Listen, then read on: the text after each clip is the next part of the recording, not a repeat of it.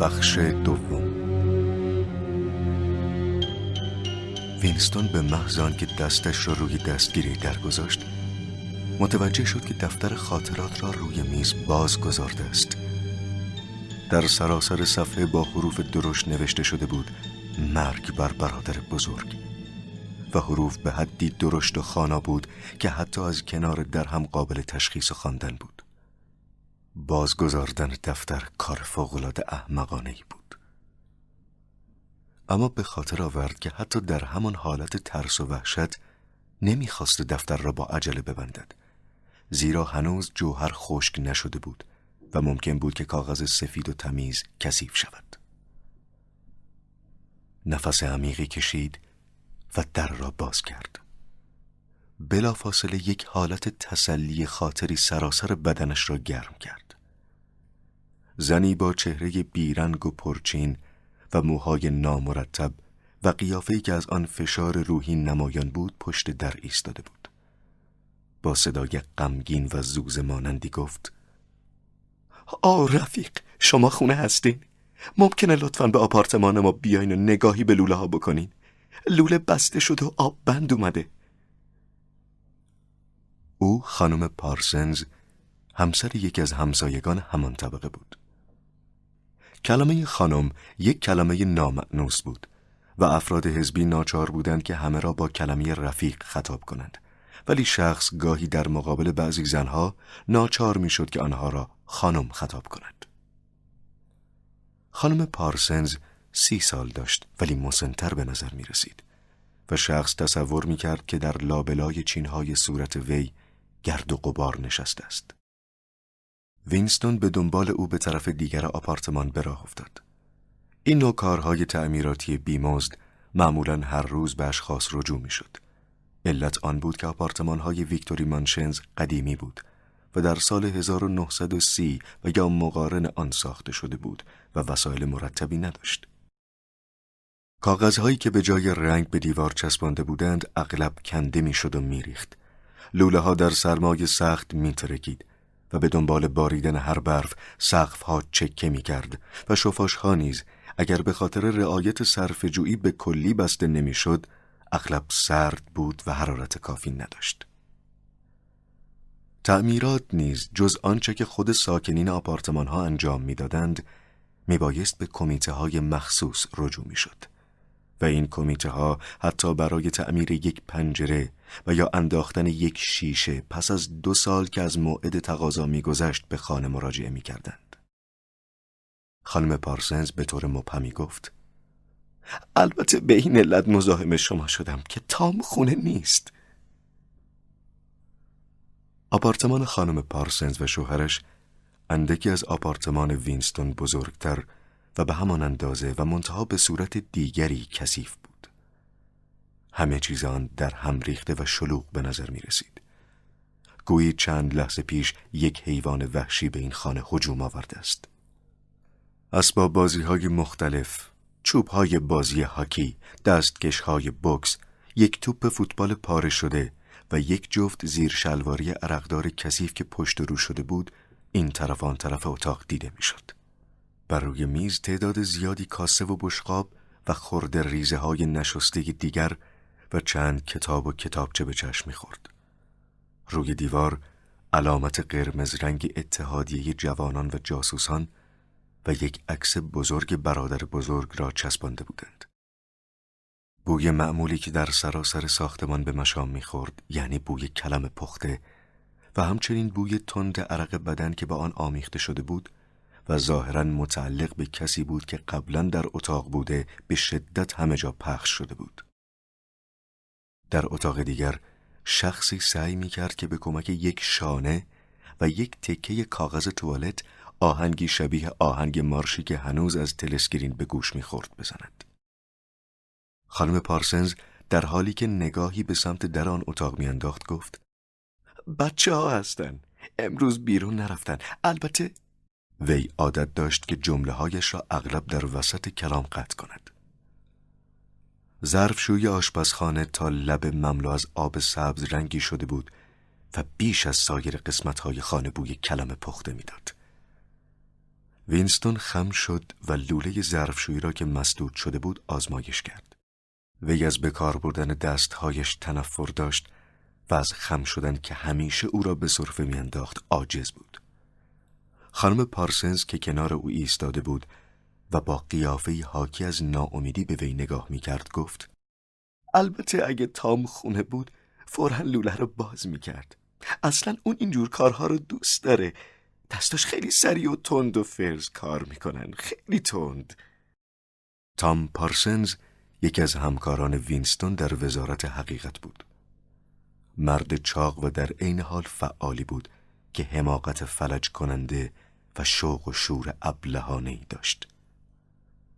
از آن طبقه اشخاص فداکار و پرکار و متعصبی بود که ثبات حزب بیشتر ناشی از کوشش ایشان است و در حقیقت فعالیت و کوشش امثال پارسنز برای حزب از فعالیت پلیس فکر بیشتر ارزش داشت. پارسنز در سن 35 سالگی با کمال بیمیلی ناچار از اتحادیه جوانان خارج شده، اما قبل از خروج اعلام کرده بود که حاضر است 1 سال دیگر در سازمان جاسوسان باقی بماند.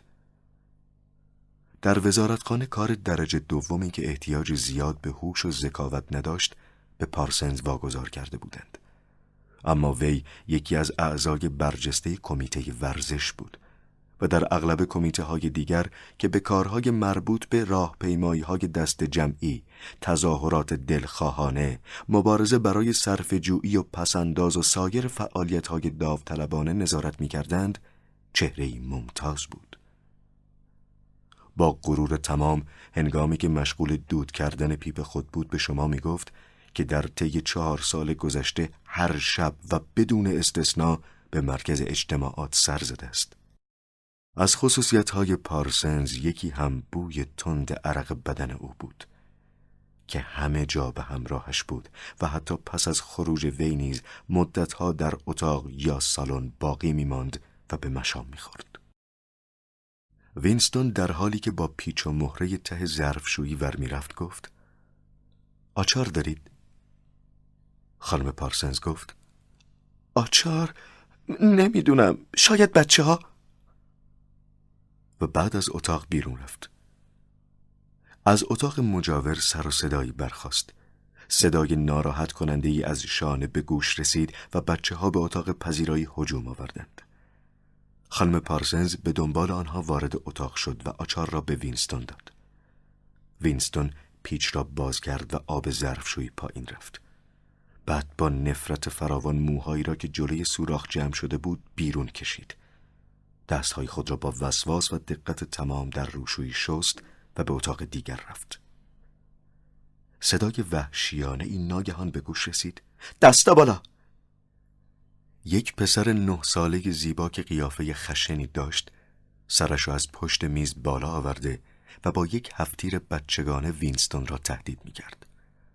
خواهرش که 2 سال از او کوچکتر به نظر می رسید از سمت دیگر میز با یک تکه چوب همین ژست را گرفته بود. هر دو پیراهن‌های قهوه‌ای و شلوار کوتاه آبی پوشیده و دستمال گردن‌های قرمز به گردن بسته بودند. این لباس اونیفرم سازمان جاسوسان بود. وینستون دست‌هایش را تا روی سرش بالا برد، ولی قیافش در هم رفته بود، زیرا رفتار کودک چنان ناراحت کننده و زننده بود که شخص نمی‌توانست آن را یک نوع بازی بداند.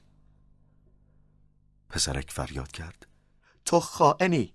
تو یه جانی فکری هستی! تو جاسوس اوراسیایی! الان شلیک میکنم، بخارت میکنم، به معادن نمک میفرستمت! و ناگهان هر دوی آنها دوروبر وینستون شروع به جست و خیز کردند و فریاد میزدند: خائن! جانی فکری! و خواهر کوچک کلیه حرکات برادرش را مو به مو تقلید میکرد. وینستون تا حدی وحشت کرد، زیرا حرکات این دو بچه شباهت زیاد به قرولند بچه ببر داشت که به هر حال پس از گذشت مدت زمانی بزرگ می شد و به صورت یک حیوان درنده آدم خوار در می آمد. در چشمهای پسرک یک نوع خشونت حساب شده‌ای دیده می شد که میل دارد به وینستون لگد بزند و او را زجر بدهد و خیال می کند که به حد کافی برای این نوع کارها بزرگ شده است.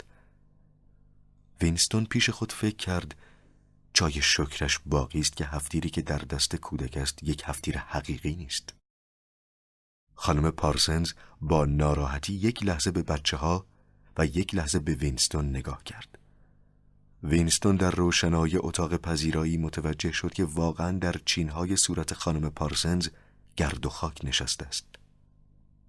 خانم پارسنز گفت بچه ها خیلی شیطنت و سر صدا میکنن. علتش هم اینه که نمیتونم امروز اونا رو به تماشای اعدام ببرم. علت فقط همینه. من کار دارم و نمیتونم اونا رو به تماشا ببرم. تا من موقع اعدام تو اداره مشغول کاره. پسرک با صدای بلند و خشن خود نعره زد چرا ما نباید اعدام رو تماشا کنیم؟ و خواهرش در حالی که این طرف و آن طرف میجست فریاد زد من میخوام اعدام رو تماشا کنم. وینستون به خاطر آورد که بنا بود غروب آن روز چند نفر از زندانیان اوراسیا را که متهم به ارتکاب جنایات جنگی بودند در پارک اعدام کنند. این اعدام ها اغلب ماهی یک بار صورت می گرفت و گروه کثیری برای تماشا می رفتند. وینستون از خانم پارسنز خداحافظی کرد و به طرف در براه افتاد. اما هنوز بیش از 6 قدم نرفته بود که ناگهان چیزی به شدت به پشت گردنش خورد و درد شدیدی سر تا سر بدنش را گرفت.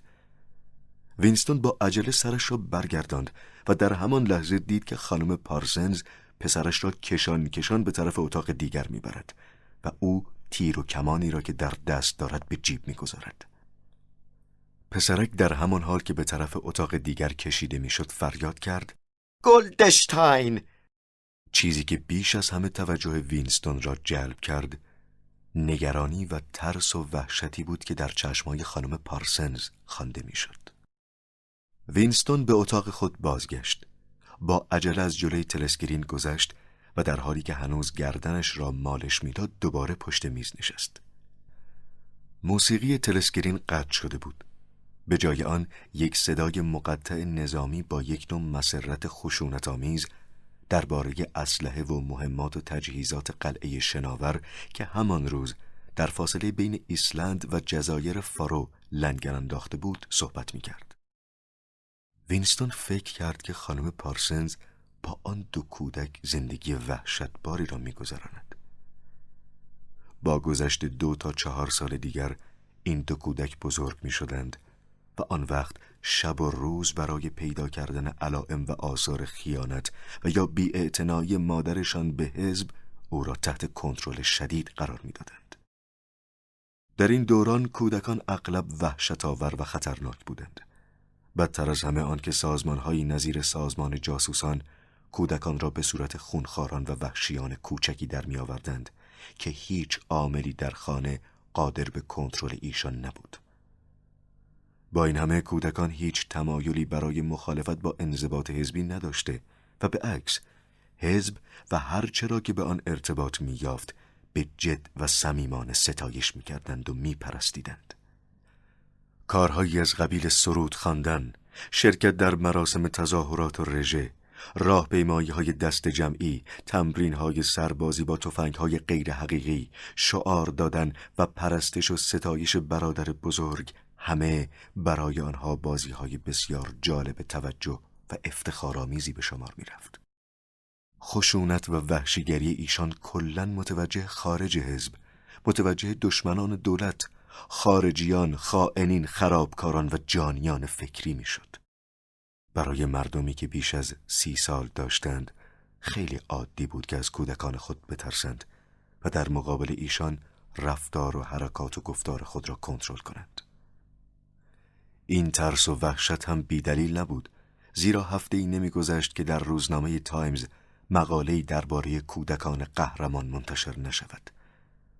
کودکانی که پدر و مادرشان را لو می دادند قهرمان نامیده می شدند.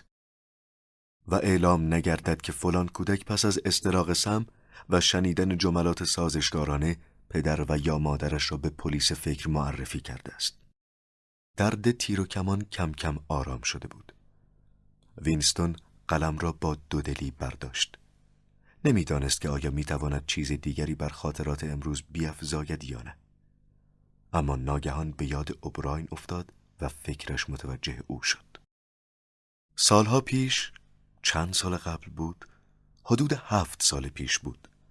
خواب دیده بود که از یک اتاق تاریک می‌گذرد و کسی در کنار او نشسته است. این شخص به وی گفته بود: ما در جایی که در آن تاریکی نباشد، یکدیگر را خواهیم دید. این جمله خیلی آرام و تقریباً اتفاقی و برای اطلاع نه دستور گفته شده بود. اما وی بدون اینکه توقف کند گذشته بود. نکته عجیب این بود که در آن هنگام در رؤیا آن کلمات تأثیری بر وی نگذاشته بودند و تنها در روزها و ماه‌های بعد بود که به تدریج اهمیت آن کلمات بر وی آشکار می‌شد. اکنون به خاطر نمی‌آورد که آیا اوبراین را برای اولین بار قبل از این رؤیا دیده بود یا بعد از آن. همچنین به یاد نمی‌آورد که چه موقع تشخیص داده بود که آن صدای رؤیایی صدای اوبراین بوده است. اما در هر حال آن شناسایی و تشخیص هنوز به جای خود باقی بود. اوبراین بود که در آن تاریکی با وی صحبت کرده بود. وینستون هنوز و حتی پس از آن که امروز نگاه‌های او و اوبراین با هم برخورد کرده بود، نتوانسته بود مطمئن باشد که آیا اوبراین دوست است یا دشمن. و این موضوع چندان هم برای او تفاوت نمی‌کرد. بین ایشان تفاهمی به وجود آمده بود که از دوستی مهمتر بود. اوبراین گفته بود: ما در جایی که در آن تاریکی نباشد یکدیگر را خواهیم دید. وینستون مفهوم این جمله را نفهمیده بود، ولی همینقدر احساس می کرد که بالاخره این گفته به نحوی با حقیقت تطبیق خواهد کرد.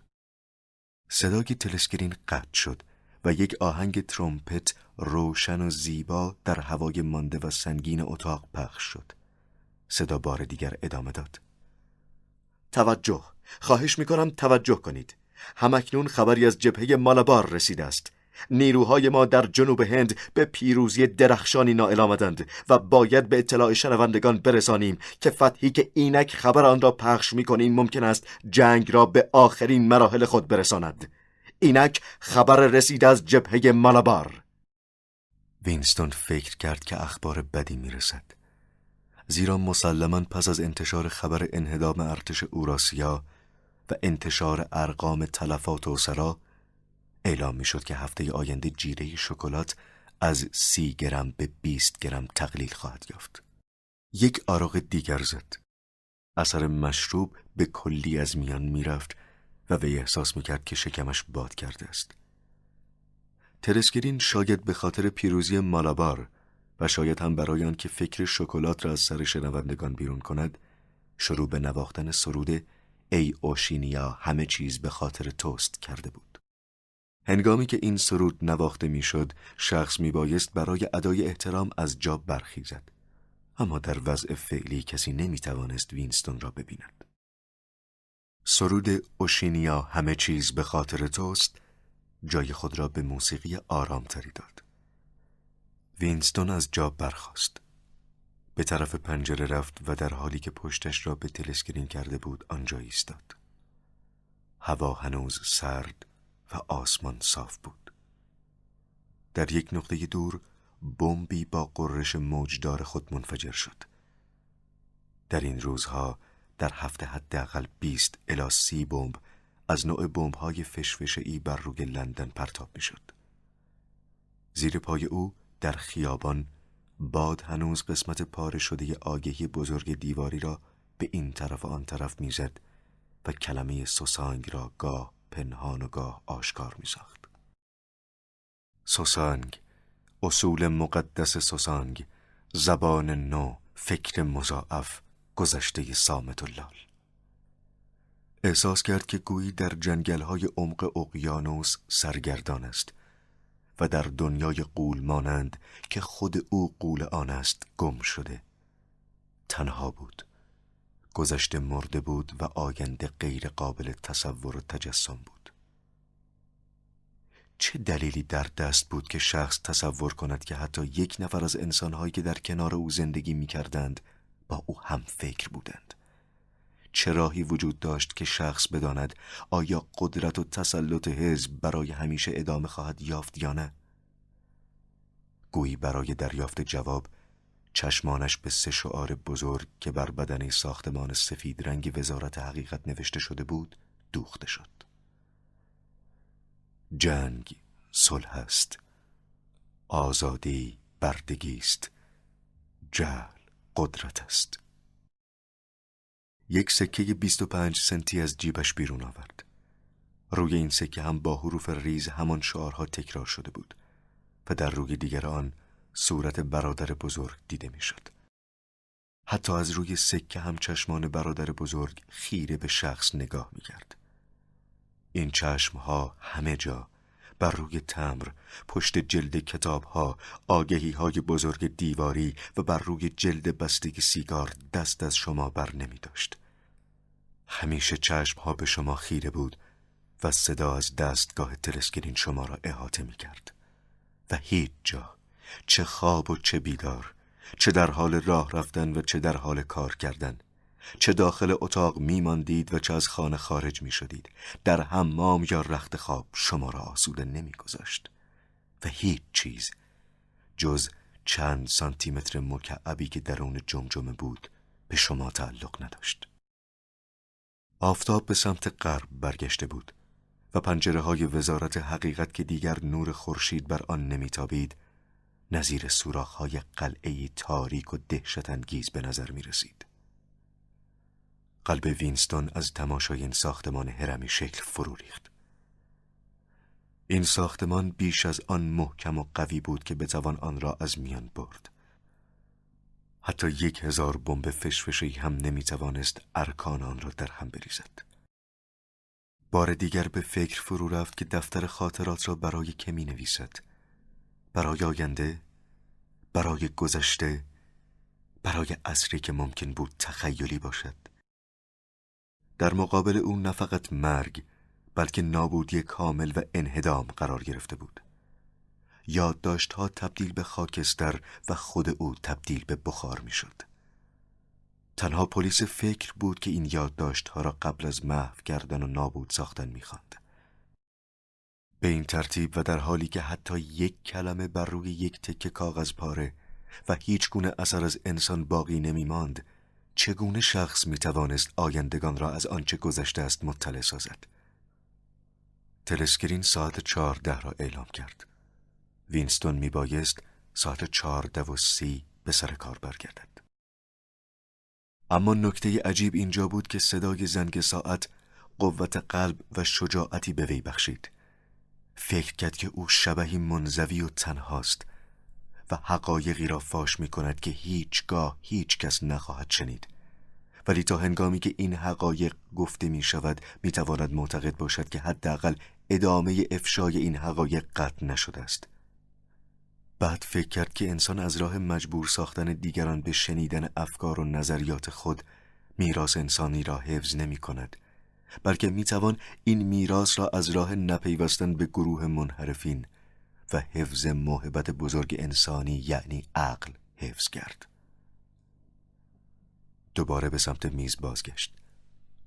قلمش را به شیشه جوهر فرو کرد و بعد نوشت: به آینده و یا گذشته، به زمانی که اندیشه بشر آزاد است، زمانی که افراد بشر با وجود آنکه با یکدیگر اختلاف دارند تنها زندگی نمی کنند، به زمانی که حقیقت زنده است و شده را ناشده نمیتوان کرد، از عصر همشکلی، از زمان تنهایی، از عصر برادر بزرگ، از دوران فکر مضاعف.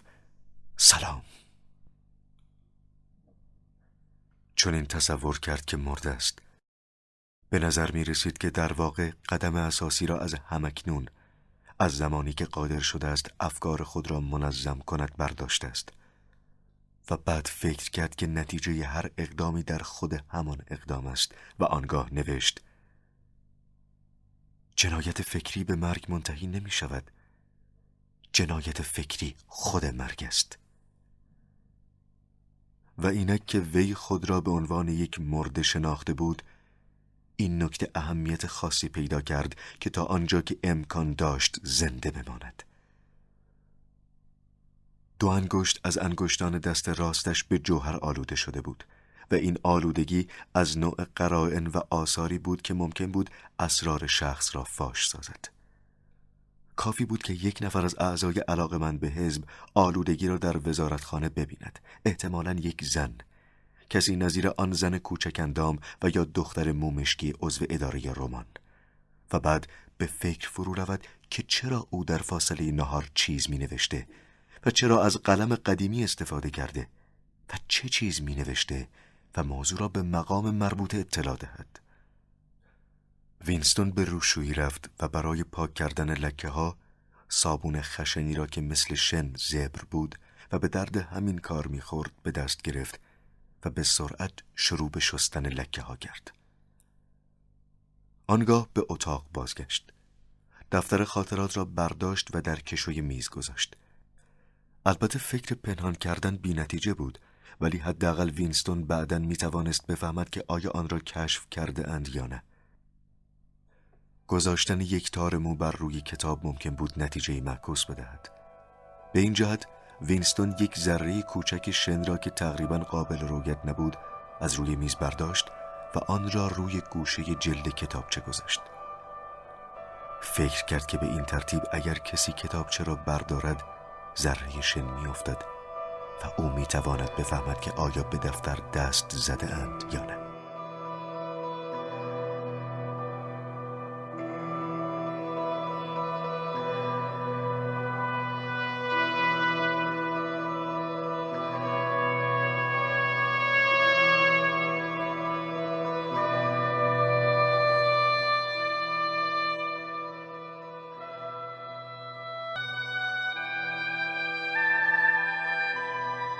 بخش سوم. وینستون خواب مادرش را میدید. فکر کرد که آن هنگام که مادرش ناپدید شد او 10 یا 11 سال داشت. مادرش زنی بلند اندام، تنومند و نسبتاً آرام بود و حرکاتی کند و موهایی بسیار زیبا داشت. اما قیافه پدرش را با ابهام بیشتری به خاطر می آورد. وی مردی بود که همیشه لباس تیره می پوشید، سبز رو و لاغر بود. وینستون مخصوصاً به خاطر می آورد که ساق پای او خیلی باریک و استخوانی بود و عینک می زد. هر دوی آنها ظاهراً در یکی از اولین تصفیه های بزرگ اواخر 1959 از میان رفته بودند. در رؤیا مادرش را در نقطه عمیق و در زیر پای خود دید که خواهر کوچک او را در آغوش گرفته و نشسته است. وینستون خواهر خود را به خاطر نمی آورد و آنچه که از او در ذهن داشت این بود که او یک کودک ضعیف و ظریف و ساکت بود که چشمهایی درشت داشت. هر دوی آنها، هم مادر و هم خواهرش، به او نگاه می کردند و در نقطه‌ای در زیر زمین مثل ته یک چاه یا یک قبر بسیار عمیق قرار گرفته بودند. آن نقطه فاصله بسیار زیادی از وینستون داشت و در عمق زیاد قرار گرفته بود و در حال فرو رفتن بود. هر دو در سالن یک کشتی مغرق نشسته بودند و چشمهایشان از میان آبی که لحظه به لحظه تیره تر می شد به او دوخته شده بود. در سالن کشتی هنوز هوا وجود داشت. آنها می توانستند او را ببینند و او هم آنها را می دید. اما آنها مرتباً در میان آب سبز رنگی که می بایست یک لحظه دیگر آنها را در خود بگیرد و برای همیشه از نظرها پنهان کند پایین تر می رفتند. در همان هنگام که آنها به کام مرگ مکیده می شدند، وی در میان نور و هوای آزاد به سر می برد. و علت مرگ آنها نیز همین بود. آنها به آن جهت به جانب مرگ می رفتند که او آزاد و زنده بود. این نکته را هم وینستون و هم مادر و خواهرش می دانستند. او می توانست آثار این اطلاع را در چشمهای ایشان بخواند. اما نه در چشمهای آنها و نه در قلبهایشان اثری از شماتت نبود، و فقط می دانستند که به خاطر زنده ماندن وینستون باید از میان بروند و این امر را یک قسمت از جریان غیر قابل اعتراض و تغییر ناپذیر کارها تلقی می کردند. وینستون نمی توانست به خاطر بیاورد که چه اتفاقی افتاده بود. اما در عالم رؤیا می دانست که مادر و خواهرش به نحوی زندگی خود را به خاطر او فدا کرده بودند. این رویا از آن نوع رویاهایی بود که با آنکه صحنه‌های مخصوص عالم رویا را حفظ می‌کند، اما در ادامه زندگی به شمار می‌رود و در جریان آن شخص به حقایقی اطلاع پیدا می‌کند که حتی در بیداری نیز نو و با ارزش است. موضوعی که در این هنگام وینستون را به لرزه درآورد این بود که مرگ مادرش که اینک 30 سال از آن می‌گذشت، به نحو غیر قابل تصوری تأثرآور و غم‌انگیز بوده است. بعد به خاطر آورد که کلمه تأثرآور متعلق به دوره و زمانی بود که هنوز زندگی خصوصی، عشق و دوستی وجود داشت و اعضای خانواده بدون اینکه علت را بدانند از یکدیگر دفاع و پشتیبانی می‌کردند. خاطره مادر قلب وینستون را به درد آورد، زیرا وی به خاطر عشق و علاقه‌ای که به وینستون داشت و در زمانی که او بیش از آن خام و ناپخته بود که بتواند این عشق و علاقه را پاسخی بگوید، به نحوی که وینستون به یاد نمی آورد، جان خود را بر سر وفاداری که در آن روزگار یک امر مشخص و غیر قابل تغییر بود از کف داده بود. این نوع وقایع در این روزها هرگز اتفاق نمی افتاد و ترس و تنفر و درد جای احساسات عالی و تأثرات عمیق را گرفته بود. وینستون این چیزها را در چشم درشت خواهرش و چشمهای مادرش که از پایین، از صدها متر پایین تر به او چشم دوخته بودند میدید. ناگهان دید که در یک دشت وسیع که علفهای کوتاهی دارد ایستاده و آفتاب غروب با اشعه زرد رنگ خود سراسر دشت را پوشانده است. وینستون این منظره را اغلب در خواب میدید و این منظره به حدی در رویاهای وی تکرار شده بود که نمیدانست آیا واقعا آن را در عالم بیداری دیده است یا نه. این منظره را وینستون در بیداری کشور طلایی مینامید. پشت پرچینی که روبروی وینستون واقع شده بود، درخت‌های سنوبر آهسته سرشان را در مقابل نسیم خم می‌کردند و برگ‌هایشان مثل گیسوی زنان پریشان می‌شد. و در نقطه‌ای دوردست که در عین حال نزدیک بود، ماهی‌های نقره‌ای رنگ در یک استخر کوچک که در زیر درختان بید واقع شده بود شنا می‌کردند. دختر مومشکی از آن سوی صحرا به طرف او می‌آمد. ناگهان با یک حرکت شدید لباسهایش را پاره کرد و از تن بیرون آورد و با نگاه تحقیرآمیزی به گوشه انداخت. اما هوسی در وینستون بر نینگیخت و در حقیقت وی حتی نگاهش را هم به بدن او ندوخت. اما آن چیزی که در آن لحظه قلب او را مالامال از شادی کرد، ژست و حرکت دختر در کندن و پرتاب کردن لباسها بود. چون این به نظر می رسید که با این حرکت فریبنده و حاکی از بی‌اعتنایی یک فرهنگ، یک سیستم کامل فکری نابود شده است و می توان برادر بزرگ و پلیس فکر و حزب همه را با یک حرکت دست به هیچ رساند. اما این نیز ژست و حرکتی متعلق به دوران قدیم بود. وینستون در حالی که کلمه شکسپیر را بر لب داشت از خواب پرید. صدای سوت ناراحت کننده و گوش خراشی که مدت 30 ثانیه ادامه پیدا کرد از تلسکرین بلند شده بود. ساعت 7:15 و ساعت شروع کار کارگران اداره بود. وینستون به زحمت بدن برهنه خود را از تخت خواب بیرون کشید. علت برهنگی این بود که اعضای خارجی حزب در سال فقط 3000 کوپن لباس می گرفتند و برای خرید یک دست پیژامه 600 کوپن لازم بود. بعد زیر پیراهن کثیف و زیر شلواری را که روی صندلی کنار تخت افتاده بود برداشت. ناگهان دچار سرفه شدیدی که همیشه پس از بیدار شدن به سراغش می آمد گردید. سرفه به حدی نفسش را بند می آورد که وی جز با دراز کشیدن به روی تخت و با کمک چند نفس عمیق نمی توانست دوباره به تنفس ادامه بدهد. شاه رگهایش بر اثر حمله سرفه متورم شده و زخم پا به شدت درد گرفته بود. صدایی از تلسکرین برخاست. گروه‌های 30 تا 40 لطفاً سر جای خودشون بایستن. گروه‌های 30 تا 40. و بعد چهره زن جوانی روی پرده نمایان شد. بدن زیبا اما عضلانی داشت و لباس کوتاه و کفش‌های ورزشی پوشیده بود. گفت: بازوها به طرفین و به طرف هم. شروع. 1 2 3 4. 1 2 3 4. رفقا بجنبید محکم‌تر. 1 2 3 4. 1 2 3 4.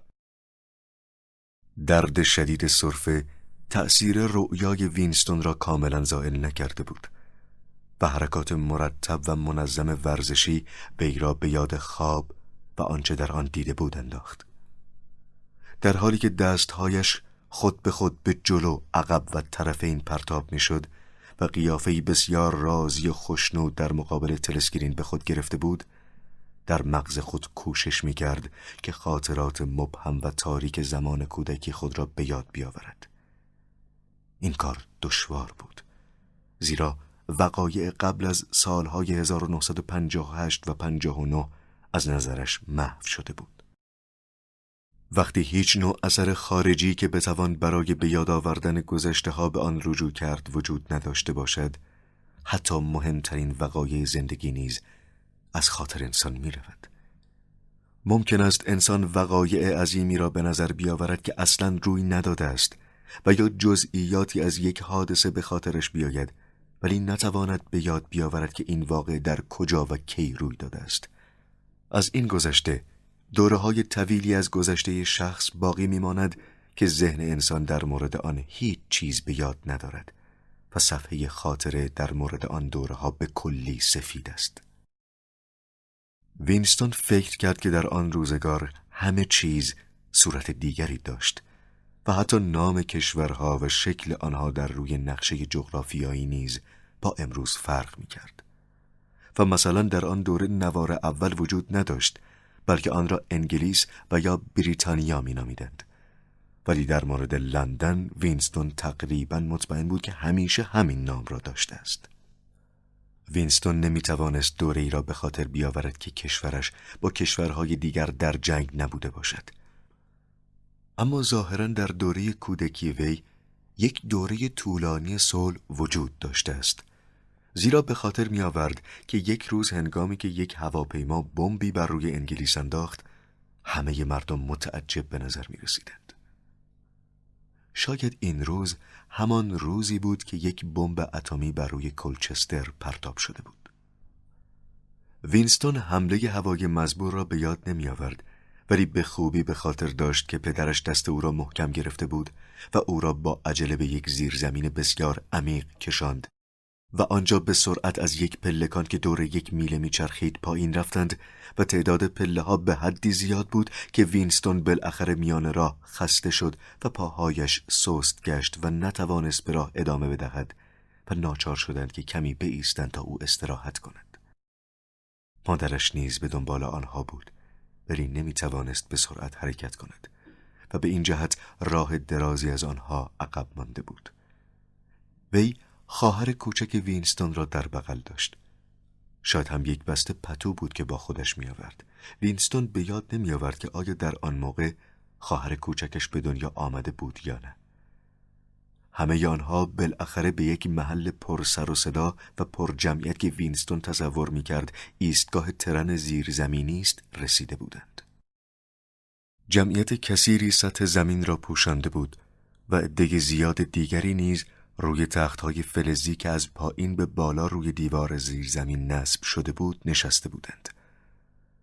وینستون و پدر و مادرش روی زمین جایی پیدا کردند و نشستند.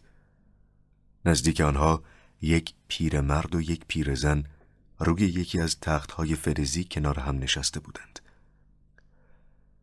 پیرمرد لباس تیره رنگی پوشیده و یک کلاه پارچه‌ای که موهای سفیدش زیر آن نمودار بود بر سر گذاشته بود و چشمهایش مملو از اشک بود.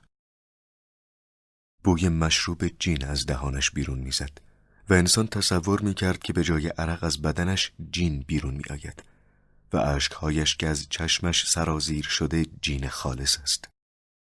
اما با آنکه مست بود، آشکار بود که از یک درد و قصه شدید که حقیقی و غیر قابل تحمل بود به شدت رنج می برد. وینستون در عالم کودکی اینطور تصور کرد که یک واقعه وحشت‌آور، واقعی غیر قابل گذشت که هرگز جبران پذیر نیست روی داده و چنین به نظرش می رسید که می داند این واقعه چیست.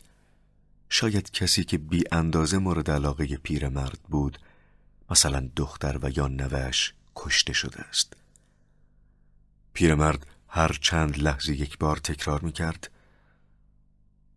نباید به اونا اعتماد می کردیم. نگفتم خانم، نگفتم. این نتیجه ابراز اعتماد به ایناست. من همیشه می گفتم ما نباید به این پدر سوخته ها اعتماد کنیم. اما وینستون به خاطر نمی آورد که کدام پدر سوخته ها بودند که نباید به ایشان اعتماد کرد. اما به هر حال از آن هنگام به بعد جنگ همواره ادامه داشت، ولی جنگ ها همیشه دنباله همان جنگ اولی نبود. مدت چندین ماه در دوره کودکی وینستون جنگ های خیابانی شدیدی در لندن جریان داشت که بعضی صحنه های آن را وی به خوبی به خاطر می آورد. اما بیان تاریخ آن دوره و بیان این امر که چه کشوری با کدام کشور و در چه زمان در حال جنگ بود امکان نداشت، زیرا نه فقط هیچ گونه سند مکتوبی از آن زمان در دست نبود، بلکه هیچ کس هم درباره وقایع آن زمان چیزی به زبان نمی آورد و جز به دشمن موجود به دشمن دیگری اشاره نمی شد. مثلا در این زمان در سال 1984 اگر می توانستند قطعاً آن را 1984 بدانند، اوشنیا با اوراسیا در جنگ و با ایستیشیا متحد بود و در هیچ مجمع عمومی و یا محفل خصوصی اشاره نمی‌شد که آیا این سه کشور سابقاً در دسته‌های جز دسته‌بندی فعلی شرکت داشتند یا نه. اما در حقیقت تا آنجا که وینستون به خاطر می‌آورد، تا 4 سال پیش اوشینیا با ایستیشیا در جنگ و با اوراسیا متحد بود. ولی این اطلاع چندان کامل نبود، زیرا حافظه وینستون آنطور که او میل داشت کار نمی‌کرد. البته از لحاظ رسمی این تغییر جهت هرگز روی نداده بود. در حال حاضر اوشینیا با اوراسیا در جنگ بود، پس به همین دلیل اوشینیا همیشه با اوراسیا در جنگ بوده است. دشمن فعلی همیشه دشمن قطعی و مسلم به شمار می رفت و چنان تصور می شد که هر توافقی با او چه در گذشته و چه در آینده غیر ممکن است. وینستون همانطور که شانه‌هایش را به عقب می‌کشید، در این هنگام دست‌ها را به کمر گذارده بود و بدنش را می‌چرخاند. می‌گفتند که این ورزش برای تقویت عضلات پشت مفید است. برای 1000مین مرتبه فکر کرد که وحشتناک‌ترین چیزها آن است که همه آنچه که گفته می‌شود صحیح باشد. اگر حزب به گذشته دست می‌انداخت و اعلام می کرد که این واقعه یا واقعه دیگری روی نداده، این امر یقیناً از زجر و شکنجه عادی و یا مرگ وحشت‌آورتر بود. حزب اعلام کرده بود که اوشینیا هرگز با اوراسیا متحد نبوده است و او وینستون اسمیت می دانست که اوشینیا تا چندی قبل، تا 4 سال پیش، با اوراسیا اتحاد داشته. اما این اطلاع کجا وجود داشت؟ تنها در مغز و فکر او که در هر حال خیلی زود می بایست نابود شود و از میان برود. و اگر همه مردم دروغی را که حزب به آنها تحمیل می کرد قبول می کردند و تمام پرونده ها نیز گفته های حزب را بازگو می کرد، مسلماً دروغ به صورت تاریخ در می آمد و صورت حقیقت به خود می گرفت. شعارهای حزبی اعلام می کرد: آن کس که به زمان حاضر حکومت می کند بر آینده نیز حاکم است. کسی که زمان حاضر را کنترل می کند گذشته را نیز در اختیار دارد. با این وجود گذشته با آن که به موجب منطق حزب قابل تغییر بود، هرگز تغییر نیافته بود و وینستون فکر کرد که هر آنچه که در زمان حاضر حقیقت بود از گذشته بسیار دور تا آینده بسیار بعید همچنان حقیقت بوده است و خواهد بود. و این نکته ساده‌ای بود. چیزی که حزب به آن نیاز داشت یک سلسله پیروزی بر خاطرات و یادها بود و آن را کنترل واقعیات و یا در زبان نو فکر مضاعف می گفتند. مربی ورزش تلسکرین فریاد زد: آزاد! وینستون دستهایش را در طرفین بدنش آویزان کرد و شروع به تنفس عمیق نمود. فکرش آهسته به دنیای پرپیچ و خم فکر مضاعف لغزید. دانستن و ندانستن، آگاه بودن بر حقیقت و به زبان آوردن دروغ هایی که با دقت کامل ساخته شده بود، اعتقاد به دو عقیده که یکدیگر را خنثی می‌کردند و دانستن این نکته که آن دو عقیده متناقض یکدیگرند و در عین حال معتقد بودن به هر دوی آنها، استفاده از منطق علیه منطق، معنای چیزی را طرد کردن و ظاهراً به آن استناد جستن، اعتقاد به اینکه دموکراسی غیر ممکن است و حزب حافظ دموکراسی است، فراموش کردن همه چیزهایی که فراموش کردن آن لازم است و بعد در هنگام لزوم بار دیگر همه آنها را به خاطر آوردن و بعد به سرعت مجدداً فراموش کردن و بالاتر از همه استفاده از همین رویه در مورد خود این رویه، یعنی آگاهانه به طرف ناآگاهی و بی اطلاعی رفتن و آنگاه دوباره آنچه را که بر سر خود آورده ایم فراموش کردن. اینها فکر مضاعف بود. حتی فهم کلمه فکر مضاعف هم احتیاج به استفاده از فکر مضاعف داشت. مربی ورزش دوباره عملیات ورزشی را شروع کرده بود. حالا ببینیم کدوم یک از ما میتونیم انگشتامون رو به قوزک پا برسونیم. رفقا درست از کمر خم بشید. شروع کن. 1 2 1 2. وینستون از این ورزش که درد شدیدی از نوک انگشتان تا تیره پشتش پخش میکرد و اغلب هم او را دچار سرفه های سخت میساخت متنفر بود. تفکراتش حالت نیمه مطبوعی را که داشت از دست داد. فکر کرد که گذشته نه فقط تغییر یافته بلکه عملاً از میان رفته و نابود شده است، زیرا چگونه ممکن بود وقوع روشن‌ترین و غیر قابل تردیدترین وقایع را در حالی که همه علائم و آثار خارجی آن از میان رفته بود اثبات کرد؟ سعی کرد به خاطر بیاورد که در چه سالی برای اولین بار نام برادر بزرگ به گوشش خورده است.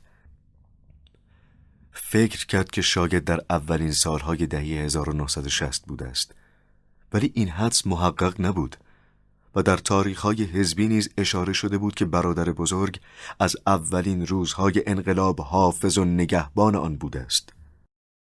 افکار و خاطرات وینستون به تدریج به عقب رفت و به دنیای افسانه حدود 1940 رسید که کاپیتالیست ها با کلاه‌های عجیب سیلندر مانند خود سوار بر اتومبیل‌ها و یا درشکه‌های درخشان و زیبایی که دو طرف آن شیشه کار گذاشته شده بود از خیابان‌های لندن عبور می‌کردند.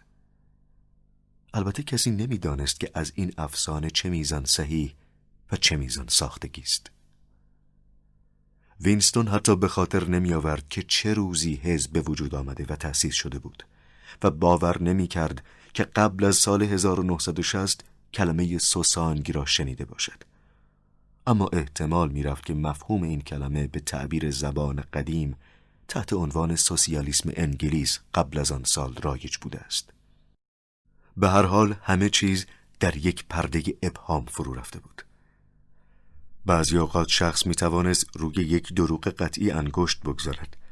از جمله این دروغ‌ها یکی این بود که تاریخ حزبی ادعا می‌کرد که حزب هواپیما را اختراع کرده است و این صحیح نبود، زیرا وی از دوران کودکی به بعد هواپیما را به خاطر می آورد، ولی اثبات دروغ بودن این گفته امکان نداشت زیرا مدرکی در دست نبود. وینستون فقط یک بار در سراسر زندگی توانسته بود برای اثبات ساختگی بودن یک حادثه تاریخی به مدرک و سند غیر قابل تردید و اشتباهی دست پیدا کند و در آن مورد اسمیت مربی ورزش با صدای زیری فریاد کشید: اسمیت 6079W. برای شما خواهش میکنم بیشتر خم شید. میتونید بیشتر خم بشید، یه کمی تلاش کنید. بهتر شد، حالا بهتر شد رفیق.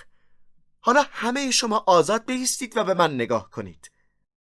عرق گرمی ناگهان از سراسر بدن وینستون جاری شده بود، اما چهرهش همچنان آرام بود، زیرا هیچگاه نمیبایست اثری از ناراحتی و یا عصبانیت در قیافه پیدا شود و تنها یک چشم به هم زدن بی احتیاطانه ممکن بود افکار باطنی شخص را آشکار سازد. وینستون ایستاد و مشغول تماشای حرکات مربی شد. مربی دستهایش را بالای سرش برد و بعد با حالتی نمیتوان گفت زیبا، ولی با نرمی و سادگی زیاد اولین بند انگشت دستش را به قوزک پایش رساند. خب رفقا، میل دارم که شما عین همین حرکت رو تکرار کنید. دوباره به من نگاه کنید. من 39 سال دارم و تا حالا 4 تا بچه زاییدم. حالا تماشا کنید. و دوباره خم شد. میبینید؟ زانوی من خم نشده. همه شما مگه بخواید میتونید عین همین حرکت رو انجام بدید. و دوباره راست ایستاد. هر کسی که کمتر از 45 سال داشته باشه کاملا میتونه دستشو به قوزک پاش برسونه. البته همه ما این امتیاز رو نداریم که تو جبهه بجنگیم، ولی باید حداقل تناسب بدن خودمون رو حفظ کنیم. جوانانمون رو تو جبهه مالابار و ملوانانمون رو تو قلعه شناور به خاطر بیارید و فکر کنید که اونها به چه کار بزرگی مشغولن و چه وظایف سنگینی بر دوششونه. حالا دوباره شونو کنید. بهتر شد رفیق، خیلی بهتر شد. در همان هنگام که مربی این جمله تشویق‌آمیز را میگفت، وینستون با کوشش و زحمت موفق شد که برای اولین بار و پس از چندین ماه بدون آنکه زانوهایش خم شده باشد دستش را به قوزک پایش برساند.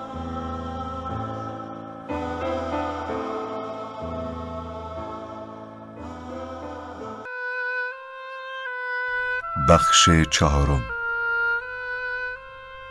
وینستون با یک آه عمیق که خود به خود از سینه‌اش بیرون می آمد و حتی نزدیکی تلسکرین هم نتوانسته بود جلوی آن را بگیرد، کار روزانه را شروع کرد.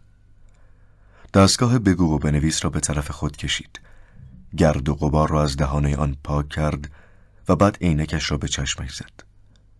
4 صفحه کاغذ را که به صورت 4 استوانه از لوله سمت راست میزش بیرون افتاده بود باز کرد و آنها را به هم سنجاق نمود. روی دیوارهای اتاقکی که محل کار وینستون به شمار می رفت 3 سوراخ وجود داشت. در سمت راست دستگاه بگو و بنویس سوراخ مخصوص پیامهای کتبی دیده می شد. در سمت چپ لوله بزرگتری نصب شده بود که مخصوص روزنامه ها بود.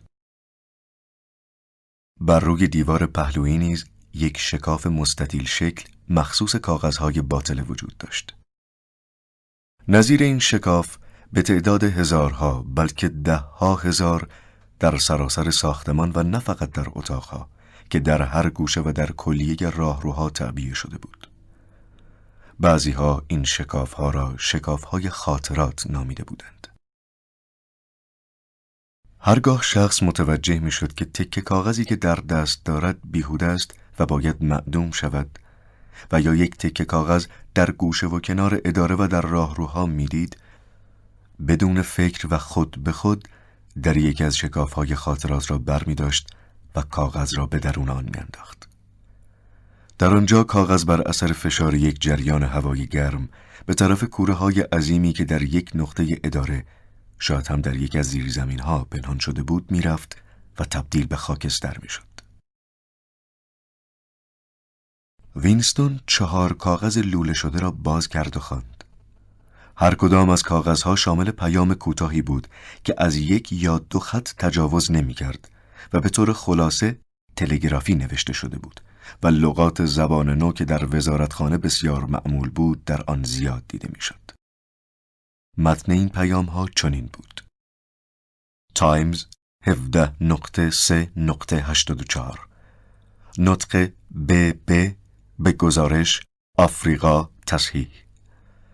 تایمز 19.12.83، پیشبینی 3 به سین ربع 4 83 غلط چاپی شماره فعلی تایید تایمز 14.2.84 وزا فراوانی غلط نقل شکلات تصحیح تایمز 3.12.83 گزارش به فرمان روز 2 برابر بد اشاره اشخاص هیچ تجدید تهیه کامل تحویل بالا قبل بایگانی وینستون در حالی که رضایت خاطری احساس می‌کرد پیام آخری را کنار گذاشت تهیه جواب این پیام کار بسیار دقیق و پرمسئولیتی بود و بهتر بود که آخر سر به آن رسیدگی شود اما پیام‌های دیگر از کارهای عادی روزانه به شمار می‌رفت هرچند برای تهیه جواب پیام دوم لازم بود که مدتی به لیست ارقام مراجعه شود. وینستون نمره‌های برگشت تلسکرین را چرخاند و تقاضا کرد که یک شماره از تایمزهای مورد نظر را برای او بفرستند. به فاصله چند دقیقه شماره‌های مذکور از شکاف سمت چپ بیرون افتاد. پیام‌هایی که وی دریافت کرده بود، حاکی بود که یک قسمت از مقالات و یا اخبار روزنامه تایمز به علتی میبایست تغییر داده شود و یا به اصطلاح رسمی تصحیح گردد. از جمله در شماره روز 17 مارس نوشته شده بود که برادر بزرگ روز گذشته طی نطق خود پیش بینی کرده است که جبهه جنوب هند ساکت خواهد بود و قشون اوراسیا حمله شدید خود را متوجه جبهه شمال آفریقا خواهد کرد. اما از قضا فرمانده کل نیروهای اوراسیا جبهه شمال آفریقا را رها کرده و حمله شدید خود را از جنوب هند شروع کرده بود. بدین جهت لازم بود که نطق برادر بزرگ تغییر داده شود و طوری تنظیم گردد که با واقعی که روز بعد روی داده مطابقت داشته باشد. همینطور تایمز 19 دسامبر سال قبل به نقل از مقامات رسمی درباره پیشبینی میزان افزایش تولید کالاهای مصرفی در سه‌ماهه آخر سال 1983 که ضمناً 6مین سه‌ماهه برنامه عمرانی 3 ساله نیز بود، ارقامی انتشار داده بود. اما در شماره امروز اعلامیه‌ای منتشر شده بود که میزان تولید حقیقی را اعلام می‌کرد و این میزان کاملاً به آنچه قبلاً پیش بینی شده بود تفاوت داشت و نشان میداد که آن پیشبینی ها غلط بوده است. کار وینستون در این مورد آن بود که مطالب شماره سال گذشته تایمز را طوری تصحیح کند که با اعلامیه امروز تطبیق داشته باشد. اما پیام سوم به یک اشتباه کوچک اشاره می کرد که تصحیح آن خیلی ساده بود و در ظرف چند دقیقه انجام می گرفت. موضوع پیام آن بود که 1 ماه قبل یعنی در ماه فوریه وزارت فراوانی طی اعلامیه‌ای وعده داده بود که در سال 1983 جیره شکلات به هیچ وجه تقلیل نخواهد یافت. اما در واقع همانطور که وینستون هم می‌دانست قرار بود که جیره شکلات در پایان هفته جاری از 30 گرم به 20 گرم تقلیل پیدا کند. تنها کاری که وینستون در این مورد می‌بایست انجام بدهد این بود که وعده ماه قبل را با یک اخطار تعویض کند و بنویسد که به علت وضع خاص اقتصادی احتمال می رود که در ماه آوریل جیره شکلات تقلیل پیدا کند. وینستون پس از تصحیح هر یک از شماره های تایمز مطلبی را که به دستگاه بگو و بنویس دیکته کرده بود به شماره روزنامه سنجاق می کرد و آن را به شکاف سمت چپ می انداخت. بعد با حرکتی که می توان آن را یک حرکت غیر ارادی دانست پیام اصلی و یادداشت‌هایی را که خود تهیه کرده بود مچاله می‌کرد و داخل شکاف خاطرات می‌کرد تا درون شعله‌های آتش کوره‌های بزرگ از میان برود. وینستون به طور دقیق نمی‌دانست که وقتی روزنامه‌ای را تصحیح می‌کند و به درون لوله می‌اندازد در اتاق‌هایی که به انتهای این لوله‌ها منتقل می‌شود چه می‌گذرد. ولی به طور کلی می‌دانست که به محض آنکه کلیه تصحیحاتی که در یک شماره روزنامه تایمز به عمل آمده بود با مطالب شماره‌های بعدی تطبیق می‌شد و مورد تایید قرار می‌گرفت آن شماره تجدید چاپ می‌شد و نسخه اصلی از میان می‌رفت و نسخه جدید به جای آن در بایگانی ضبط می‌گردید این تجدید نظر و تغییر دائمی نه فقط در مورد روزنامه‌ها بلکه در مورد کتب مجلات، رسالات، آگهی‌های بزرگ دیواری که در بایگانی ضبط می‌شد، فیلم نوارهای صدا، عکس و کاریکاتورها نیز اعمال می گردید. روی هم رفته هر نشریه یا ورقه یا سندی که به نحوی از آنها واجد اهمیت سیاسی یا ایدئولوژیکی بود، مشمول این تجدید نظر می گردید. روز به روز و اغلب دقیقه به دقیقه گذشته را با زمان حاضر تطبیق می دادند. در نتیجه مقامات دولت و حزب می توانستند در تمام موارد با استناد به اسناد و مدارکی که در بایگانی موجود بود، صحت پیشبینی ها و نظریات خود را اثبات نمایند. اجازه داده نمی شد که حتی یک خبر یا یک اظهار عقیده که با اوضاع و احوال و گفته های روز مغایر بود در بایگانی باقی بماند. تمام وقایع تاریخی دائما و تا آنجا که مورد احتیاج روز بود تغییر می‌یافت و به صورت جدید در می‌آمد. به این ترتیب اثبات هر نوع جعل در اسناد وقایع تاریخی و یا هر نوع واقعه دیگری کاملا محال و غیر ممکن بود. بزرگترین قسمت اداره کل بایگانی را که چندین برابر بزرگتر از اداره وینستون بود، قسمتی تشکیل می‌داد که وظیفه آن جستجو و جمع‌آوری کلیه کتاب‌ها و روزنامه‌ها و سایر اسنادی بود که میبایست تعویض و یا منهدم شود و نشریات و اسناد دیگری جایگزین آن گردد. بعضی از شماره‌های روزنامه‌های تایمز که مطالب آن به علت جریانات سیاسی و یا مغایرت‌هایی که با پیشبینی‌های برادر بزرگ داشت چندین بار مورد تجدید نظر قرار گرفته بود، همچنان در بایگانی بود و هیچ نسخه دیگری از آن شماره در هیچ جا وجود نداشت که با آن کوچکترین مغایرتی داشته باشد. کتاب‌ها نیز اغلب مورد تجدید نظر قرار می گرفت و یا دوباره نوشته و برای انتشار تجدید چاپ می گردید. ولی هرگز اشاره نمی شد که تغییرات و یا تصحیحاتی در آن وارد آمده است.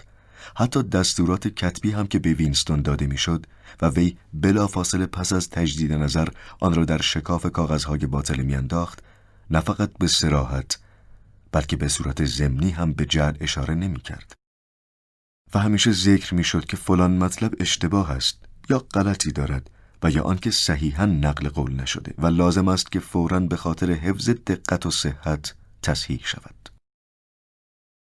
اما هنگامی که مشغول تصحیح ارقام مربوط به وزارت فراوانی بود، به خاطر آورد که این کار فقط جعل نبود، بلکه تعویض یک مطلب بی‌معنی و نامربوط با مطلب بی‌معنی و نامربوط دیگری بود.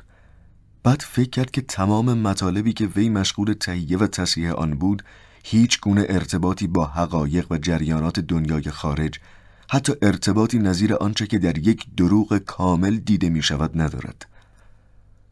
آمارها هم هنگامی که ابتدا منتشر می شود و هم موقعی که پس از تصحیح در بایگانی ها ضبط می گردد خیالی است.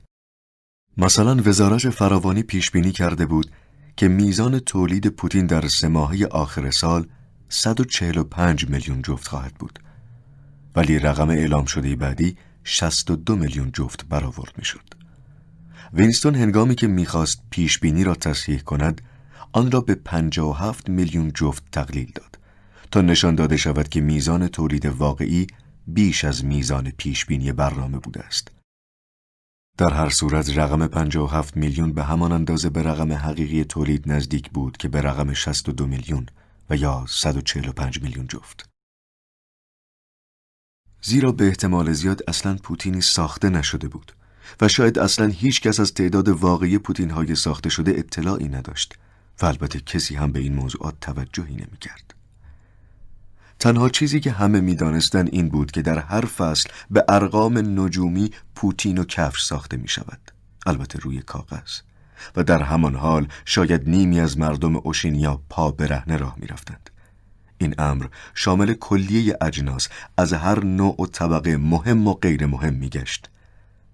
همه چیز در یک دنیای اشباح که بالاخره حتی تاریخ سال آن هم به صورت غیر محقق در می آمد محو می شد.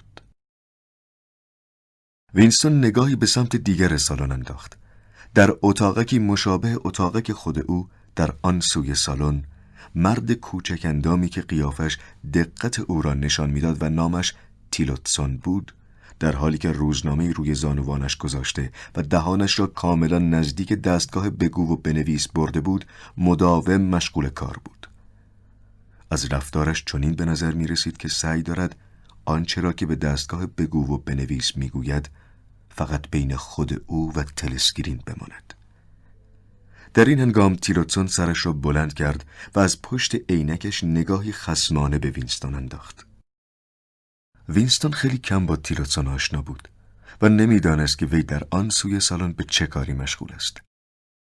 در سالن بزرگ و بی پنجره اداره که در دو سوی آن دو ردیف اتاقک‌های کوچک تعبیه شده بود و دائم صدای به هم خوردن کاغذها و نجوای کارمندان با دستگاه بگو و بنویس شنیده میشد، عده زیادی از کارمندان بودند که وینستون با آنکه هر روز در کریدورهای اداره و یا در مراسم 2 دقیقه تنفر با آنها روبرو میشد، حتی اسمشان را هم نمیدانست. وی میدانست که در اتاقک پهلوی او زن کوچک اندام یک روز در میان به اداره میآمد. کارشان بود که به دنبال نام اشخاصی که بخار شده بودند بگردد. برای آنکه اثری از موجودیت ایشان باقی نماند، نامشان را از روزنامه، کتاب و یا رسالات و نشریات دیگر حذف می‌کرد. شاید هم این پست را بی مناسبت به او واگذار نکرده بودند، زیرا 2 سال پیش شوهر خود او بخار شده و موجودیتش مورد انکار قرار گرفته بود. در چند اتاقک آن طرفتر پیرمرد ضعیف، مریض و خواب‌آلودی به نام امپلفورت که گوش‌های بسیار پرمو و استعداد سرشاری برای یافتن قافیه‌های نامربوط داشت، به کار تغییر اشعار یا آنطور که معروف بود تشریح اشعار مشغول بود. قطعاتی را که از نظر ایدئولوژیکی مضر شناخته شده ولی به موجباتی وجود آن در بایگانی لازم بود تغییر میداد و اشعار تازه تر به جای آن می ساخت. این سالن که 50 نفر کارگر در آن مشغول کار بودند، فقط یک دایره کوچک یا یک سلول از سازمان عظیم و قولاسای اداره کل بایگانی به شمار می رفت. آن طرفتر بالا و پایین دسته های بیشمار کارگر به کارهای متفرقه و غیر قابل تصوری مشغول بودند. چاپخانه های بزرگی وجود داشت که در آن گروه کثیری از سردبیران و متخصصین عکس برداری با دستگاه های بسیار مجهز مشغول تهیه عکس های جعلی بودند. در قسمت برنامه صدا، مهندسین صدا و تهیه کنندگان و عده زیادی از هنرپیشگانی که در تقلید صدا تخصص داشتند کار می‌کردند. کار یک گروه عظیم از منشی‌های زن و مرد نیز این بود که لیست کتاب‌ها و مجلاتی را که می‌باید مورد تجدید نظر قرار بگیرد تهیه کنند. تالارهای طویل و وسیعی نیز برای نگهداری نسخ تصحیح شده کتاب‌ها و اسناد ساخته شده بود. کوره های بزرگی وجود داشت که نسخه های اصلی روزنامه ها، کتاب ها و نشریات را در آن می سوزاندند و از بین می بردند. و از اینها گذشته، مغزهای هدایت کننده‌ای که کاملا ناشناس بودند، جریان این دستگاه عظیم را هماهنگ می ساختند و سیاست کلی اداره بایگانی را تعیین می کردند. بر اساس این سیاست روشن بود که کدام قسمت از آثار گذشته باید حفظ شود، کدام قسمت تغییر یابد و کدام قسمت به کلی محو شود از میان برود. با این حال اداره کل بایگانی خود فقط شعبه‌ای از وزارتخانه حقیقت به شمار می رفت. کار این وزارتخانه فقط تجدید بنای گذشته نبود، بلکه مأموریت داشت که برای مردم اوشینیا روزنامه، فیلم، کتاب‌های تحصیلی و درسی، برنامه تلسکرین، تئاتر، رمان و هر نوع اطلاعاتی که در تصور می گنجد، تفریحات و مشغولیات، از مجسمه گرفته تا یک شعار حزبی، از یک شعر حماسی تا یک کتاب زیست شناسی و از یک کتاب هجی کردن برای کودکان تا یک فرهنگ لغت زبان نو، همه و همه را فراهم کند و در دسترس عموم بگذارد.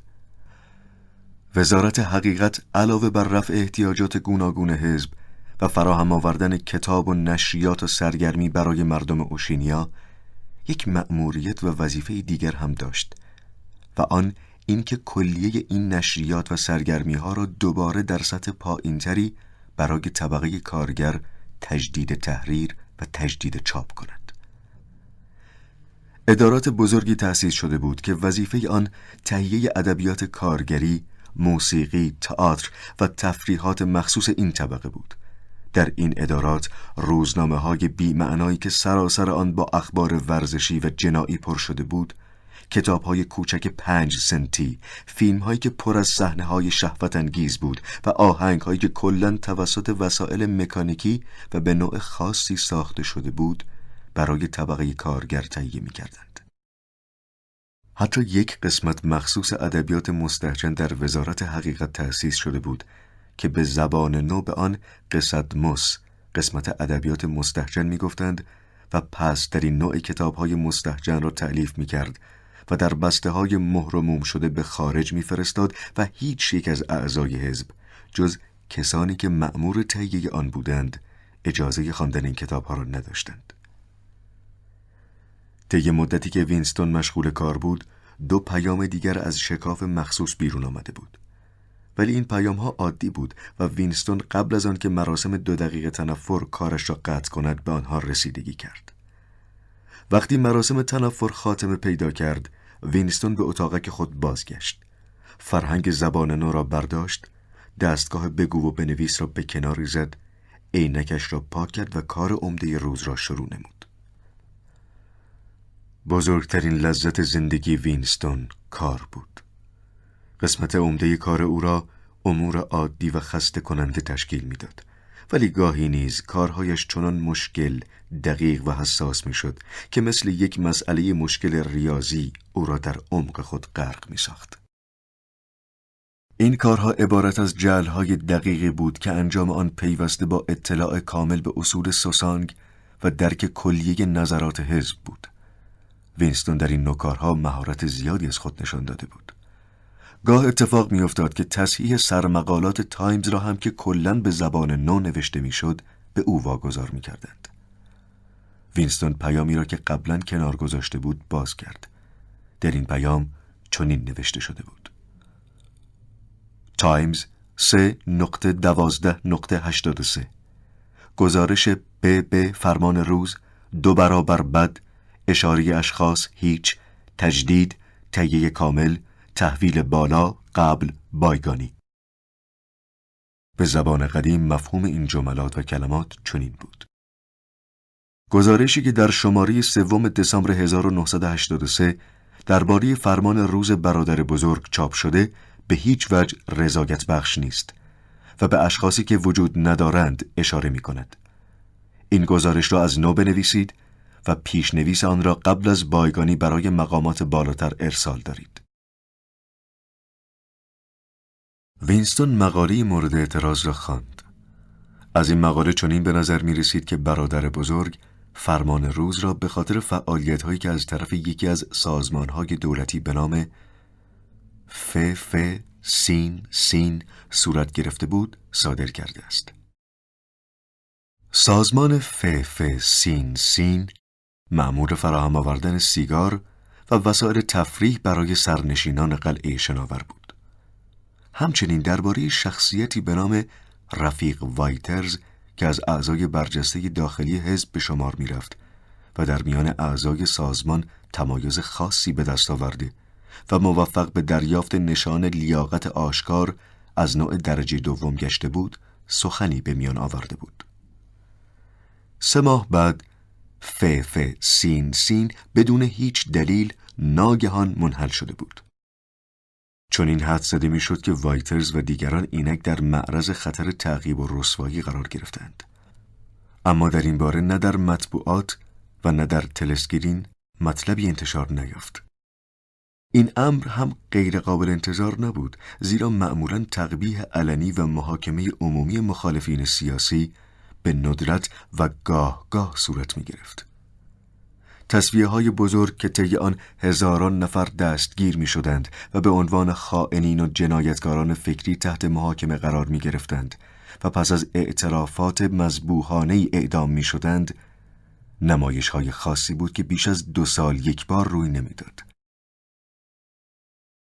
معمولاً کسانی که مورد بغض و عدم رضایت حزب قرار می گرفتند بی سر و صدا ناپدید می شدند و دیگر کسی درباره آنها چیزی نمیشنید و کوچکترین مدرکی درباره آنکه چه بر سر ایشان آمده است باقی نمیماند.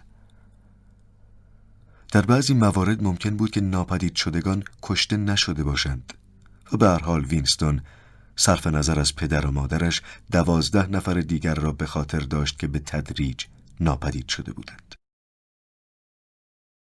وینستون با سنجاق کاغذی که در دست داشت آهسته روی بینیش ضرب گرفت. در اتاق که روبرو رفیق تیلوتسون هنوز روی میکروفون بگو و بنویس خم شده و به طور اسرارآمیزی مشغول حرف زدن بود. در این هنگام سرش را اندکی بلند کرد و باز همان نگاه خصمانه را از پشت عینکش به طرف وینستون انداخت. وینستون به فکر فرو رفت که آیا کاری را که به او واگذار کرده اند به تیلوتسون هم واگذار کرده اند یا نه؟ این امر بسیار محتمل بود، زیرا کاری چنین دقیق و مهم را به یک نفر واگذار نمی کردند. از طرف دیگر اگر این کار به یک هیئت واگذار می شد، در واقع مثل این بود که رسما و آشکارا به جعل اعتراف شده باشد. با این حال احتمال بسیار می رفت که در همان هنگام حداقل بیش از 10 نفر روی گفته های متناقض برادر بزرگ که در 2 شماره تایمز چاپ شده بود مشغول کار بودند. بعد یک از مغزهای بزرگ داخل حزب از میان مطالبی که این 10 نفر تهیه می کردند قسمتهایی را انتخاب می کرد و با هم تلفیق می نمود.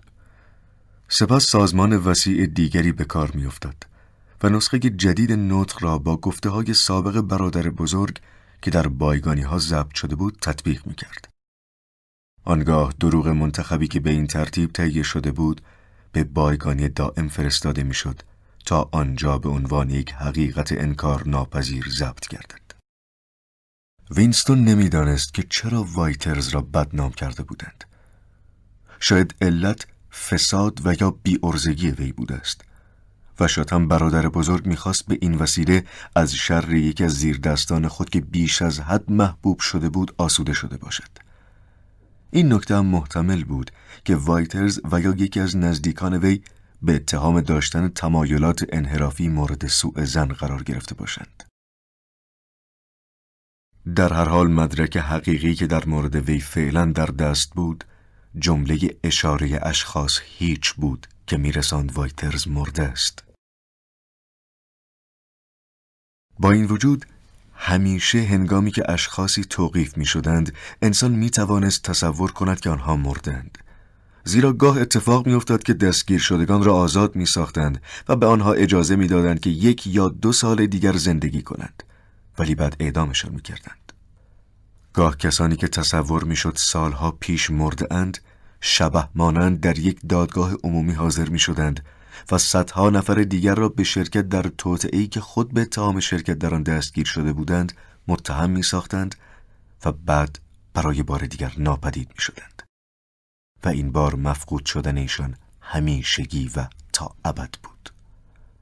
وایترز اینک جزء اشخاص هیچ در آمده بود. وایترز دیگر وجود نداشت و انتظار این بود که همه تصور کنند وی هیچگاه وجود نداشته است. وینستون فکر کرد که تنها تغییر دادن مضمون نطق برادر بزرگ کافی نیست، بلکه بهتر است موضوع نطق به صورتی درآید که به هیچ وجه با نطق اصلی وی ارتباط نداشته باشد. بعد فکر کرد که در این نطق جدید مثل معمول جنایتکاران و جانیان فکری را مورد حمله شدید و تقبیح قرار داد. اما این موضوع بیش از اندازه ساختگی به نظر می رسید و از طرف دیگر بحث درباره یک پیروزی که در جبهه جنگ به دست آمده و یا افزایش تولیدی که اضافه بر برنامه 3 ساله 9 حاصل شده باشد ممکن بود که پرونده ها و سوابق امر را دچار پیچیدگی سازد و با اطلاعات و ارقامی که قبلا منتشر شده باشد مغایرت پیدا کند. توجه به اطراف و جوانب و اشکالات مختلف وینستون را معتقد کرد که موضوعی که طرح می‌کند میبایست یک موضوع کاملا خیالی باشد تا با جریانات قبلی به هیچ وجه برخورد پیدا نکند. ناگهان فکری به نظرش رسید و بلافاصله تصویر شخصی که مثلا رفیق اوگیلوی نام دارد و فرزند در یک از جنگ‌های قهرمانی اخیر کشته شده در نظرش مجسم شد. گاه اتفاق افتاده بود که برادر بزرگ برای قدردانی از یک عضو عادی و معمولی حزب که در راه خدمت به حزب کشته شده بود فرمان روز را به وی اختصاص میداد و از زندگی و مرگ او به عنوان یک زندگی نمونه یاد میکرد. وینستون فکر کرد که امروز بهتر است از خدمات رفیق اوگیلوی قدردانی شود. درست بود که شخصی به نام رفیق اوگیلوی اصلاً وجود نداشت و هرگز وجود نداشته است. ولی چند سطر خبر در روزنامه و چند عکس ساختگی او را موجود می ساخت. وینستون چند لحظه به فکر فرو رفت و بعد دستگاه بگو و بنویس را پیش کشید و به رویه معمولی برادر بزرگ شروع به دیکته کردن نطق نمود. نطق‌های برادر بزرگ عموماً لحن نظامی داشت، ولی وی در عین حال سعی می‌کرد خود را شخصی مطلع و عالم به کلیه علوم و اطلاعات وانمود سازد. در نطق‌های خود اغلب سوالاتی می‌کرد و بلافاصله خود به آن جواب می‌داد. از این حقیقت رفقا ما چه درسی باید بگیریم؟ این درس که در ضمن یکی از اصول اساسی سوسانگ نیز هست، این است که و به این جهت تقلید نطق‌هایش کار ساده‌ای بود. رفیق اوگیلوی در سن 3 سالگی هیچ نوع اسباب بازی جز یک طبل، یک مسلسل و یک هلیکوپتر قبول نکرده بود. در سن 6 سالگی 1 سال زودتر از سن معمولی و با استفاده از امتیاز خاصی که از نظر کمی سن برای او قائل شده بودند وارد سازمان جاسوسان شد. در سن 9 سالگی وی یک دسته از اعضای سازمان جاسوسان را رهبری می‌کرد. در سن 15 سالگی اوگیلوی عمویش را به عنوان یک جانی فکری به حزب معرفی کرد، زیرا در یک استراق سم متوجه شده بود که عمویش دارای تمایلات جنایتکارانه است. در 17 سالگی وی به سمت سازمان دهنده تشکیلات محلی اتحادیه که ضد روابط جنسی منصوب شده و به خوبی از عهده آن برآمده بود. در 19 سالگی موفق به اختراع یک نوع نارنجک دستی شده بود که مورد قبول وزارت صلح قرار گرفت و در اولین آزمایش 31 نفر از اسرای اوراسیا را با یک انفجار از میان برد و بالاخره در سن 23 سالگی هنگام انجام وظیفه کشته شده بود. جریان این حادثه چنین بود که در یک از جنگ‌های بر فراز اقیانوس هند وی از طرف یک هواپیمای جت دشمن مورد تعقیب قرار می‌گیرد و چون اسناد مهمی به همراه داشته برای سنگین کردن وزن خود یک مسلسل سنگین به خود می‌بندد و اسناد را برداشته و خود را از درون هلیکوپتر به میان اقیانوس پرتاب می‌نماید. برادر بزرگ سپس اضافه کرد که این نوع اعمال غیر ممکن است که انسان را دچار حسد و غبطه شدید نسازد.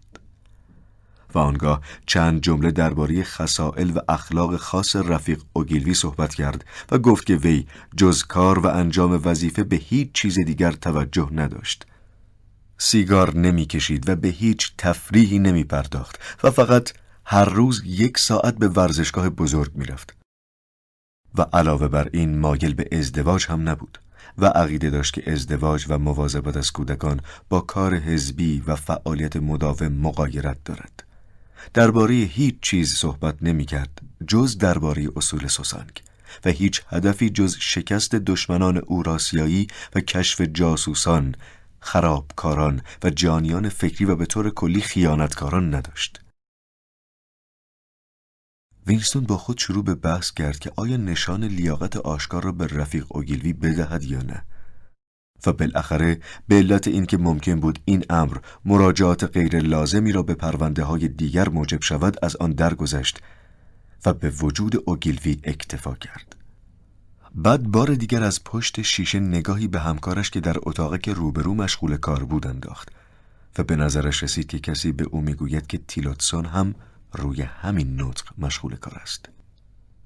هیچ راهی برای کشف این نکته که کار کدامی که از ایشان مورد قبول قرار می گرفت وجود نداشت. ولی وینستون اعتقاد کاملی داشت که مضمونی را که وی تهیه کرده است خواهند پسندید. رفیق اوگیلوی که تا 5 دقیقه پیش وجود نداشت، اینک به صورت یک واقعیت در آمده بود. وینستون فکر کرد که وی توانسته است مردی خلق کند. رفیق اوگیلوی که در زمان حاضر به دنیا نیامده بود، در زمان گذشته وجود داشت.